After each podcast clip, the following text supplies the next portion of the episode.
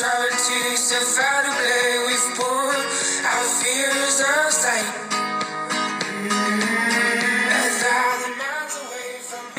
Hallo ihr lieben Menschen. Ich habe gerade so lange darüber nachgedacht, dass ich jetzt mal was anderes sagen werde, außer Menschen, aber jetzt ist schon wieder Menschen aus mir rausgefluppt. Ich wollte eigentlich sagen, hallo ihr Nasen. Also, hallo ihr Nasen, wie schön, äh, dass ihr alle wieder eingeschaltet habt. Ich muss mich entschuldigen, es gab einen kleinen, einen kleinen Patzer von mir. Eine Folge ist jetzt leider ausgefallen, es lag an mehreren Gründen.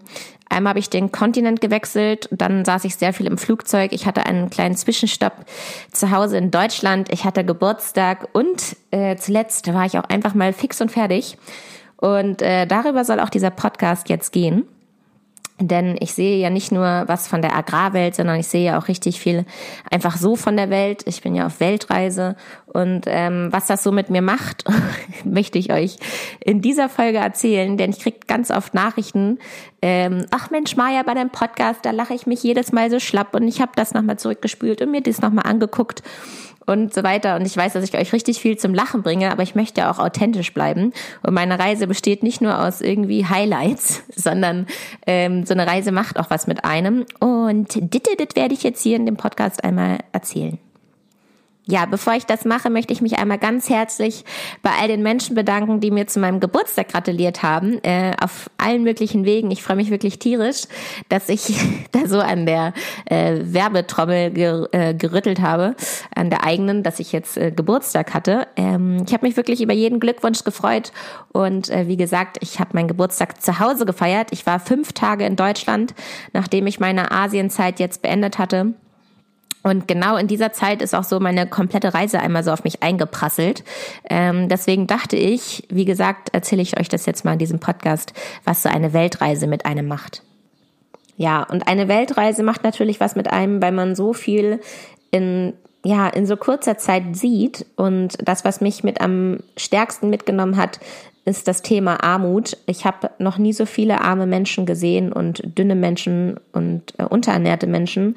Ähm, vor allem in Indien an den Straßenseiten so viele verlassene Seelen, sage ich immer, also die man so gar nicht mehr, wo man so gar nicht mehr hinguckt da und über die man einfach so hinwegsteigt. Äh, eine Mutter ist mir da besonders äh, im Kopf geblieben, die mit ihrer Tochter am Wegesrand irgendwie lag und ähm, ja, beide total unterernährt, hat die Mutter irgendwie versucht, Müll zu verkaufen. Und ich bin da irgendwie mit meinem Tuk-Tuk-Fahrrad dran vorbeigefahren. An der einen Hand hatte ich mein iPhone, in der anderen Hand hatte ich irgendwie einen gefüllten Rucksack mit allerlei äh, Snackereien, die ich irgendwie so für meinen Tag brauchte. Und ich habe dann immer dieses Gefühl in mir, Mann, ey, wie unfair ist eigentlich diese Welt, dass ich es so unver unverschämt gut habe und diese Frau da gerade um den letzten Cent irgendwie bettelt.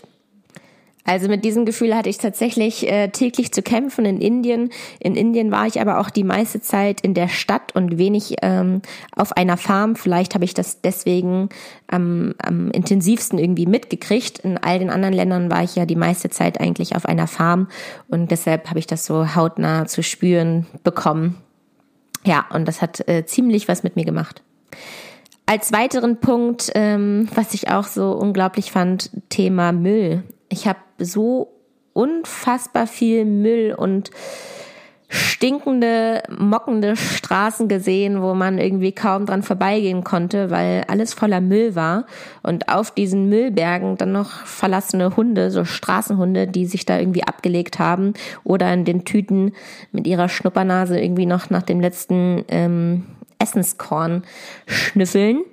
Ja, da hatte ich natürlich einmal Mitleid mit den Hunden, dass die unter solchen Zuständen irgendwie so vor sich herleben und natürlich auf der anderen Seite Mitleid mit der Welt, ähm, dass es solche Müllsituationen in Indien gibt und auch auf den Philippinen.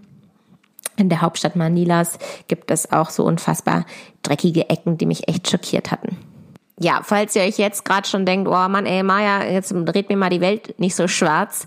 Ähm, ich komme auch noch zu den guten Seiten. Also ich werde gegen Ende der Folge nochmal zusammenfassen, was mir die Asienzeit gebracht hat, was ich äh, daraus so mitnehme. Also haltet durch, aber jetzt kommt erstmal auch so ein bisschen Reality. Und ähm, jetzt kommen wir zum nächsten Punkt, und zwar der Bildungszustand.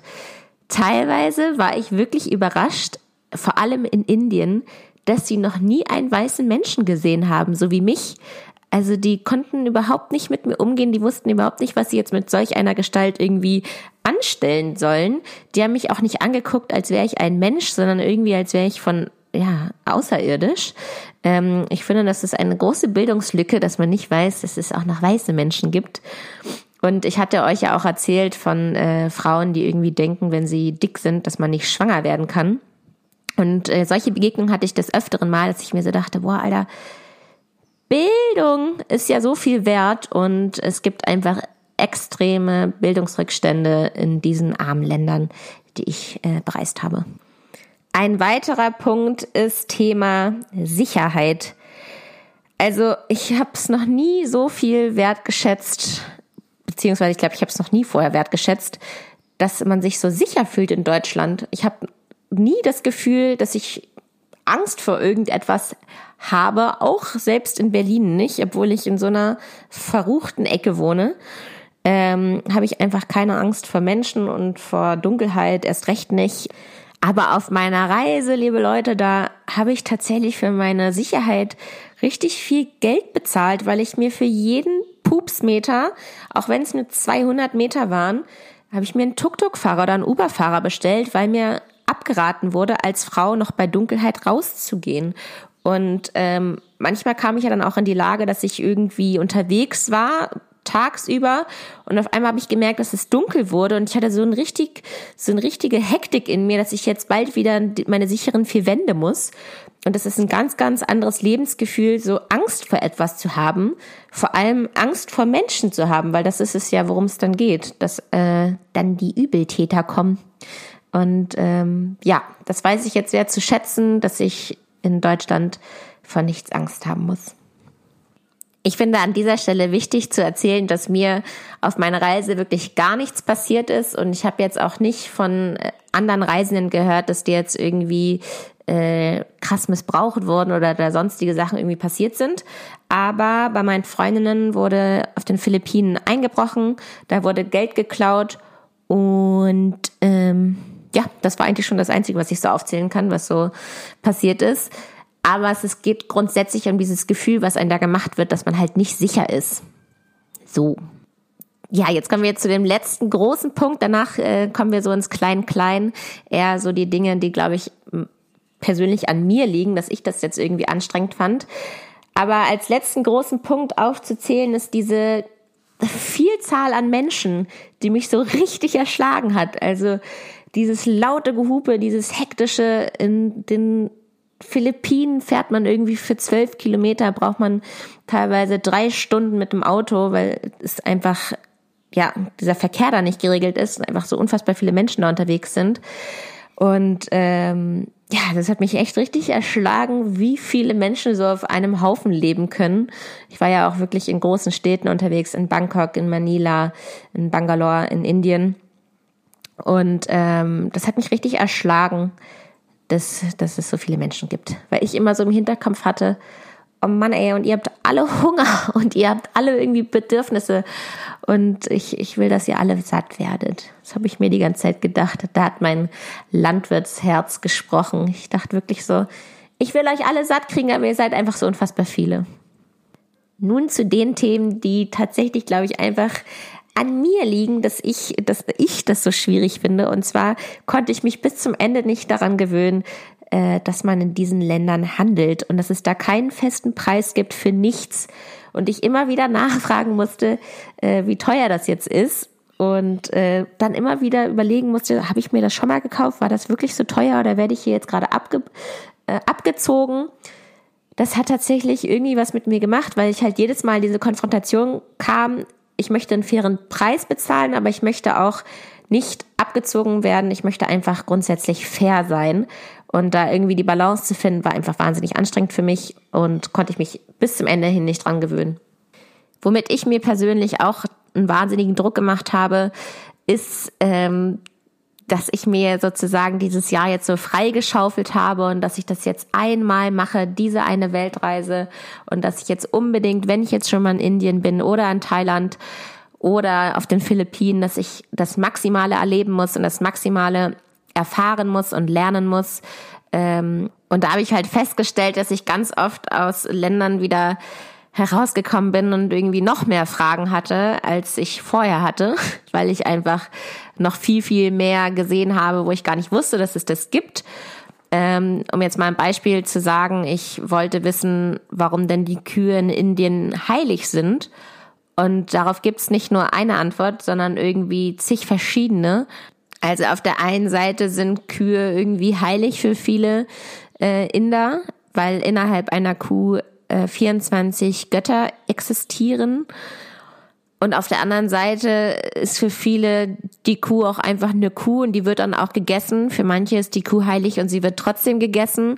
Also es gibt einfach unfassbar viele unterschiedliche Kulturen und innerhalb dieser Kulturen gibt es auch Entwicklung und da gibt es nicht nur eine Antwort, die ich mir irgendwie erhofft habe, wo ich dann so denke, ah, okay, jetzt habe ich es verstanden, sondern es gibt einfach viele Antworten und manchmal hätte ich mir gerne gewünscht, dass ich einfach mal eine Antwort kriege und das dann so für mich abhaken kann. Aber wie gesagt, auch eine Erkenntnis, äh, das Leben ist nicht nur schwarz-weiß, sondern es gibt auch viele bunte Seiten und diese ganzen bunten Seiten habe ich jetzt kennengelernt. Ähm, es gibt nicht immer nur eine Antwort, sondern viele. Auf so einer Weltreise trifft man natürlich auf die unterschiedlichsten Menschen und manche Begegnungen haben mich echt irritiert, weil ich mir so dachte, ey, was bist du für ein, was bist du für ein Kauz und warum sitzt du jetzt vor meiner Nase? Ähm, ich habe Menschen getroffen, die sich ihr Leben von Gurus haben voraussehen lassen. Ich habe in Indien äh, ganz viele abergläubische Menschen getroffen. Also ich sage das jetzt einfach mal, ich bezeichne das jetzt einfach mal als abergläubisch. Also zum Beispiel saß ich einem Mädchen gegenüber, und sie hat sich ein Sandwich bestellt und hat die ganze Zeit dieses Sandwich nicht angepackt. Und irgendwann meinte ich so, ähm, isst du endlich noch dein Sandwich? So nach dem Motto, darf ich das eigentlich essen? Weil du sitzt ja jetzt schon eine halbe Stunde davor. Und dann meinte sie so, nee, nee, ich habe mir gerade noch eine vierte Scheibe bestellt. Denn das Sandwich bestand aus drei äh, Toastscheiben. Und äh, sie meinte, drei ist eine Unglückszahl, deswegen kann sie da jetzt nicht reinbeißen. Und sie muss noch auf ihr viertes Toast warten. Und da hat sie mir halt erzählt, dass in Indien das ganz oft so ist, dass drei halt eine Unglückszahl ist. Deswegen würde man auch niemals zu dritt auf einen Bürgersteig gehen, sondern wenn man eine Gruppe ist von drei, dann würden zwei nebeneinander, nebeneinander gehen und eine Person dann dahinter. Und da hat sie mir so ganz viele Situationen erzählt und ich dachte mir so, wow, crazy, was seid ihr alles für strange Menschen? Ähm, genau, also ich hatte einfach die, die interessantesten und unterschiedlichsten Menschen vor meiner Nase sitzen. Und das macht natürlich auch was mit einem, wenn man so viele unterschiedliche Gesichter kennenlernt und die Geschichten kennenlernt. Ähm, das musste ich auch einfach irgendwo mal hinstecken bei mir, was da draußen so für Menschen rumlaufen. Ja, und zu allerletzt, aber das habe ich ja hier in meinem Podcast schon ausführlichst erwähnt, äh, waren natürlich immer meine Farms, meine Highlights, also meine Unterkünfte, was ich da alles erlebt habe. Irgendwie mit Spinnen und Ratten und Fröschen und Geckos und meine Schlangengeschichte, die habe ich euch noch gar nicht erzählt. Ich war mit der gefährlichsten Schlange in Thailand äh, schwimmen. Ja, dann kommt noch das Wetter hinzu. Ähm, ich glaube, es gab keinen Tag, an dem ich nicht von der Sonne erschöpft irgendwie am Ende des Tages vollkommen verschwitzt in meinem Zeltchen lag. Ähm, also ich war bei den heißesten Tagen irgendwie in der prallen Sonne und habe in irgendwelchen Beeten rumgewühlt. Das war natürlich auch anstrengend, wenn man dann zusätzlich dazu in so popligen Betten schläft. ähm, ja, und jetzt habe ich, glaube ich, alles genug schwarz gemalt und äh, richtig wehleidig äh, meine Zeit hier so zusammengefasst, beziehungsweise das, was ich irgendwie anstrengend fand. Ach nee, halt, stopp. Einen Punkt habe ich noch, und zwar Englisch. Ähm, ich habe irgendwann mal beschlossen, dass ich ein äh, Sprachmongo bin, dass ich also Sprachen nicht mag. Und so bin ich auf meinem Englischlevel irgendwann mal kleben geblieben. Und das musste ich jetzt auf meiner Reise feststellen, dass es schon nicht so cool ist, wenn man einfach so ein Sprachmongo ist. Und ähm, ich musste richtig dafür kämpfen, irgendwie mein Vokabular aufzubessern, vor allem in diesem spezifischen Bereich wie der Agrarwissenschaft, äh, dass ich da nochmal die Vokabeln mehr lerne. Ja, und da hat man immer das Gefühl, wenn man nicht seine eigene Sprache spricht, dass man irgendwie auch nur so zu 80 Prozent man selber ist, weil ja so diese Spontanität und dieses Humorvolle und dieses, äh, ich spring mal schnell in irgendein Gespräch rein, so wegfällt. Natürlich wurde es am Ende viel besser und es war auch nur die ersten Wochen so holprig. Aber äh, es ist schon anstrengend, wenn man vor allem auch auf einer anderen Sprache denkt, da so äh, die ganze Zeit so mitzuschwingen mit den ganzen Leuten, die irgendwie aufeinander kommen. Italiener, Spanier, Leute aus Polen, Amerika, die alle irgendwie ein anderes Englisch sprechen. Ähm, ja, fand ich jetzt schon ab und zu mal anstrengend, äh, dass ich da nicht einfach Deutsch reinquaken konnte. So, und äh, das habe ich doch jetzt mal schön zusammengefasst. Jetzt können wir direkt zu der Frage kommen, die ich jetzt schon so lange nicht beantwortet habe. Und zwar, wie es ist, alleine zu reisen. Dim, dim, dim, dim. Ja, was soll ich euch erzählen? Es ist natürlich so, nur Leute, die auch alleine glücklich sein können, können auch andere Leute glücklich machen. Spaß, ähm, das wollte ich euch nicht erzählen. Ich glaube auch, Leute können gut alleine sein, haben einfach äh, manchmal keinen Spaß dran. Mir persönlich macht es sehr, sehr viel Spaß, denn wenn man alleine reist, bietet es immer Platz für jemanden Neues. Und ähm, beim Reisen scheint es irgendwie noch ganz normal zu sein, dass man sich einfach anspricht und fragt, hey, wie geht's dir und wer bist du? Also das, was man irgendwie in den Großstädten verlernt hat, ist, wenn man in der Bahn nebeneinander sitzt, dann wird man ja niemals jemanden anquatschen und sagen, und wohin fährst du gerade so? Sondern ähm, man ist anonym geworden, so ein bisschen. Und während einer Weltreise verschwappt das irgendwie. Also ich weiß nicht, ob das meine Ausstrahlung ist oder einfach ähm, die Gegend, in der ich mich dann so aufhalte, dass es dann immer so ist, dass man gefragt wird, wer man denn ist und wohin man denn möchte. Also solche Begegnungen hatte ich ganz, ganz viel. Ich war tatsächlich nie alleine, weil man einfach so auffällt, dass man unterwegs ist. Genau das einmal. Und äh, zweitens spreche ich mit Menschen auf eine so schnelle Art und Weise persönlich, weil man immer denkt, dass man sich das letzte Mal und das einzige Mal sieht. Ich will nicht sagen, dass man solche Gespräche nicht hat, wenn man zu zweit reist oder in der Gruppe reist, aber dann muss man ja das irgendwie miteinander absprechen, so, hey, hast du auch gerade Lust, dass wir hier gerade angesprochen werden? Oder wolltest du eigentlich gerade mit mir heute mal einen Abend zu zweit verbringen und du bist jetzt irgendwie genervt, dass sich jetzt hier jemand dazusetzt? Das muss man ja dann alles irgendwie absprechen und man teilt sich ja dann auch so eine Laune. Also manchmal ist man ja in der Laune, dass man sich so denkt, hey, ich habe gerade Bock mit everybody hier abzuhängen und manchmal denkt man sich so, boah, heute Abend nicht. Und wenn man alleine ist, ist man halt alleine mit seiner Laune und kann das alles selbst entscheiden ob man da jetzt gerade Lust drauf hat oder nicht. Natürlich hat alleine Reisen aber nicht nur Vorteile, sondern auch Nachteile, vor allem wenn man irgendwie so eine Persona ist, wie ich es bin. Und zwar, ähm, ich brauche eigentlich immer noch mal so einen Buddy, der sagt, hey Maja, hast du an dies gedacht, hast du an das gedacht, du hast dir übrigens was liegen lassen, dein Shampoo steht noch in der Dusche und hast du deine Kreditkarte ordentlich weggepackt, wo ist eigentlich dein Perso? Und ähm, das hatte ich alles nicht, sondern ich musste die komplette Verantwortung für mich selber tragen. Das finde ich irgendwie anstrengend, weil ich äh, meiner, also ich bin mir bewusst, dass ich so ein Schusselchen bin und das hatte ich die ganze Zeit so im Kopf, oh, Maja, hast du jetzt auch wirklich an alles gedacht? Und deswegen bin ich teilweise so gefühlt dreimal zurückgerannt und dachte mir so, oh, habe ich jetzt wirklich alle Wertsachen auch weggeschlossen, weil ich einfach keinen Buddy hatte, der mir gesagt hat, hey Maja, hast du gemacht, äh, entspann dich, chill. Und natürlich ist man auch, wenn man alleine reist, äh, wie ich auch eben gerade schon gesagt hatte, mit seiner Laune alleine. Also manchmal sagt einem keiner, hey, lass uns doch noch heute Abend das und das machen, wenn man nicht selbst auf die Idee kommt. Ähm, deswegen hatte ich ja auch das angefangen, dass ich ein Ja-Sager werde und zu allem Ja sage, obwohl ich nicht selbst äh, Bock darauf habe, weil mich ja keiner pusht und mich davon überzeugen kann, wenn ich das nicht selber tue. Ähm, genau, also das fällt alles so ein bisschen weg, wenn man alleine reist, dass man halt keine zweite Meinung zu etwas hat und nochmal zu etwas überstimmt werden kann. Äh, yes, yes, yes, so ist es. Ja, jetzt wollte ich gerne noch aufzählen, wofür ich dankbar bin, ähm, was ich so richtig zu schätzen weiß und ähm, was ich jetzt aus dieser Zeit so mitnehme. Und zwar an allererster Stelle meine Gastgeber und vor allem die Freundschaften, die ich geschlossen habe. Also ich glaube, ich kann jetzt sagen, dass ich überall auf der Welt ähm, Freunde habe.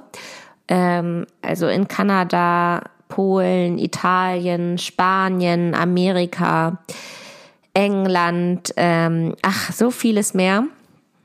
Ich habe jetzt jeweils, wenn ich das gesagt habe, immer das Gesicht vor Augen. ähm, genau, und vor allem auch in den Ländern, die ich besucht ha habe, hatte ich ein Stück weit in der Zeit wirklich ein Zuhause.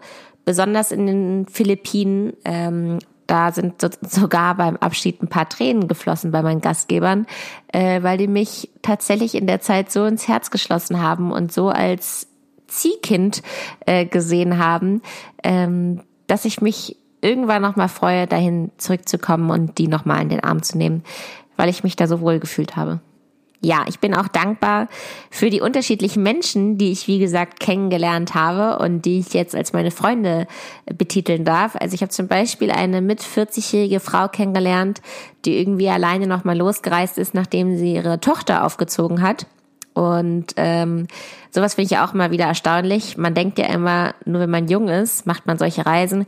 Aber ich habe so viele, ja, ich will es ja gar nicht sagen, aber ältere Leute getroffen, die alleine reisen und das hat mir so richtig das Gefühl gegeben, liebe Leute, es ist noch nicht zu spät, man kann zu jeder Zeit los, also packt eure Sachen. Ähm, man ist nie zu alt für sowas.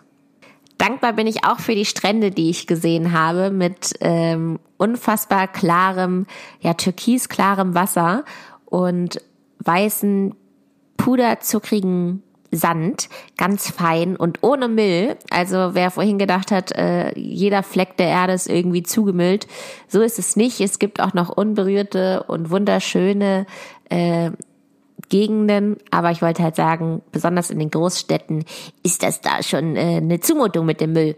Aber ich wollte mich bedanken, beziehungsweise weiß sehr zu schätzen, dass ich diese wunderschönen Strände gesehen habe. Besonders auf den Philippinen und in Indonesien ähm, war das teilweise wie gemalt, beziehungsweise noch schöner. Also so habe ich es mir selbst nicht vorgestellt, dass es so schön ist.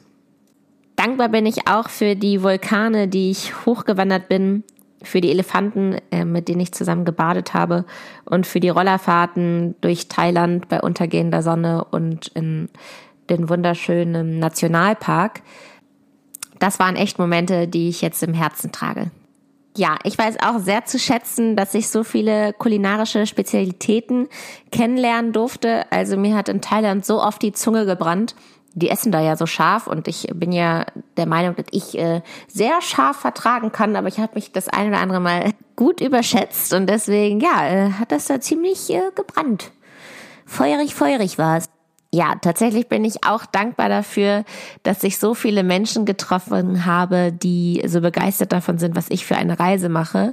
Ähm, es ist ja so lustig, weil man trifft ja ich treffe ja auf meiner Reise Leute, die auch gerade reisen, aber ich habe ja so einen ganz besonderen Fokus und irgendwie fanden das alle mega interessant und waren sehr, sehr interessiert an der Landwirtschaft.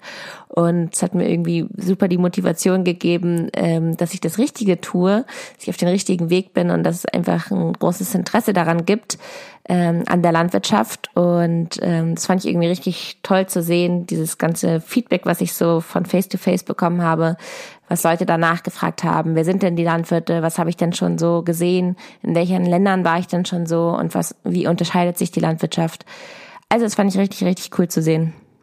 Wahnsinnig beeindruckend fand ich auch auf meiner Reise bis jetzt, äh, beziehungsweise in Asien, das ganze Marktgeschehen. Also es gibt noch richtig viele Märkte, äh, ob es jetzt ein Flohmarkt ist oder ein ähm, Essensmarkt. Ähm, es hat einfach super viel Spaß gemacht, sich da irgendwie auszutoben und alles Mögliche auszuprobieren. Ich hatte so viele, ich habe so viele Sachen gegessen, wo ich gar nicht wusste, was es ist. Äh, weiß ich auch jetzt immer noch nicht, was ich da gegessen habe. ich habe auf jeden Fall Insekten gegessen, irgendwelche bunten Nachspeisen und ähm, immer wenn ich irgendwie länger vor etwas rumstand und mich gerade gefragt habe, was das denn so ist, da haben mir das die Leute dann schon meistens auch geschenkt. Die waren immer so richtig stolz auf die Produkte. Ja, und das fand ich auch richtig toll, dieses Marktgeschehen. Ja, ich könnte das jetzt hier irgendwie noch ewig weiterführen und die ganzen positiven Dinge meiner Reise äh, zusammenfassen. Ich würde das aber gerne ausführlicher an einem Blogbeitrag machen. Ähm, ich habe es schon ein paar Mal erwähnt, aber gerne auch nochmal an dieser Stelle. Ich habe übrigens einen Blog, der heißt www.agrarweltreise.de und ähm, mein Herr Papa zum Beispiel, der findet ja, dass ich so viel besser schreibe, als dass ich spreche. Der denkt ja immer, ich stelle mich bei meinem Podcast immer dumm. Aber lieber Herr Papa, das ist nicht so. Es ist einfach so, dass ich so spreche, wie ich spreche. ähm, genau, aber ich schreibe einfach auch ziemlich gerne und anscheinend ist das ein sehr großer Unterschied. Und falls ihr euch auch mal ein Bild davon machen wollt, wie ich so schreibe und äh, über was ich mir da so Gedanken mache, dann schaut gerne mal auf meinem Blog vorbei. Da werde ich dann auch nochmal meine Asienzeit zusammenfassen. So. Ja, natürlich gehört zu so einem Asienrückblick auch die Landwirtschaft und ich möchte noch einmal erwähnen, was ich alles gesehen habe. Und zwar habe ich vor allem den Reisanbau gesehen, Papaya, Mango, Kautschuk, Ananas, Zitrone, Avocado, Süßkartoffeln, Zitronengras, Okrabohnen, Mais, Kaffee, Kakao, Pfeffer, Frühlingszwiebeln, Auberginen, Gurken, Tomatenanbau, Minze, Koriander, Bananen. Ah ja, genau, das habe ich alles in der natürlichsten Form gesehen, wie das so wächst. Ähm, ich habe zwei unterschiedliche Permakulturfarmen kennengelernt, also eine Landwirtschaft, die ohne Bodenbearbeitung funktioniert und vor allem ohne jegliche Anwendung von Pestiziden. Und ich fand es tatsächlich richtig interessant zu sehen, dass das funktioniert und ähm, ich hoffe, dass ich davon viel mit nach Hause nehmen werde. Ja, jetzt wollte ich noch mal einen kleinen Blick auf die Landwirte werfen. Wer waren denn so die Landwirte, mit denen ich zusammengearbeitet habe? Und ich finde, irgendwie kann man sagen, dass jeder von den Landwirten eine eigene Vision von der Landwirtschaft hatte. Erstens. Zweitens, dass keiner der Landwirte der Umwelt irgendwas Böses tun wollte. Drittens, dass jeder der Landwirte mächtig stolz war auf das, was sie täglich tun. Das fand ich irgendwie auch sehr ansteckend und angenehm auf eine Art und Weise, weil äh, jemand, der stolz ist, der ist auch motiviert und arbeitet viel. Ähm, das fand ich schön zu sehen. Auch eine Gemeinsamkeit von allen Landwirten ist, dass sie alle keine Nachkommen hatten, die den Hof übernehmen wollen oder äh, auch in die Landwirtschaft einsteigen wollen. Anscheinend scheint die Landwirtschaft nicht mehr attraktiv genug zu sein für die kommende Generation. Es sind einfach andere Jobs ansprechender, keine Ahnung, einfacher oder einfach äh, attraktiver, sagen wir es mal so, attraktiver. Und ähm, genau, die hatten also alle keinen Nachkommen. Leider muss ich auch sagen, dass alle Landwirte in einem sehr schlechten gesundheitlichen Zustand waren. Also ähm, viele hatten schon mehrere Operationen, ob es jetzt im Knie war oder am Rücken. Ähm, ist mir einfach nur aufgefallen, dass sie wirklich äh, ja körperlich sich schon runtergewirtschaftet hatten. Das ist mir aufgefallen. Das kann ich so verallgemeinern, dass äh, Landwirte sich während der Arbeit abrocken ja, und apropos abrocken, ähm, ich finde, wir haben jetzt diese Folge auch fertig gerockt und ihr kennt das ja, am Ende kommt immer mein Wunsch. Und für diese Folge habe ich mir überlegt, dass ich tatsächlich einfach wunschlos glücklich bin. Und auch genau das ist mir in meinen vergangenen Tagen irgendwie so klar geworden, wie gut ich es habe, wie gut wir es haben und dass man dafür einfach mal dankbar sein kann. Und vielleicht äh, könnt ihr euch das einmal irgendwie vornehmen, dankbar zu sein. Ich möchte euch es nochmal ganz genau an einer Situation erklären. Ich saß nämlich in einem Tuk-Tuk in Indien und mich hat ein Mädchen gesehen, die war, ich würde sagen, so 15 Jahre alt. Und ähm, ich saß in einem Tuk-Tuk in einer sehr befahrenen Straße, wie immer an einer Kreuzung. Und wir standen so ein bisschen fest und sie hat mich halt gesehen und hat sich zwischen all den Autos vorgekämpft, bis sie dann bei mir war und hat sich mit ihren braunen Reglein, Rehlein, Äuglein irgendwie mir in die Augen geguckt, hat mich richtig angefasst am Arm und mich so festgehalten und hat so dringend nach Geld gefragt.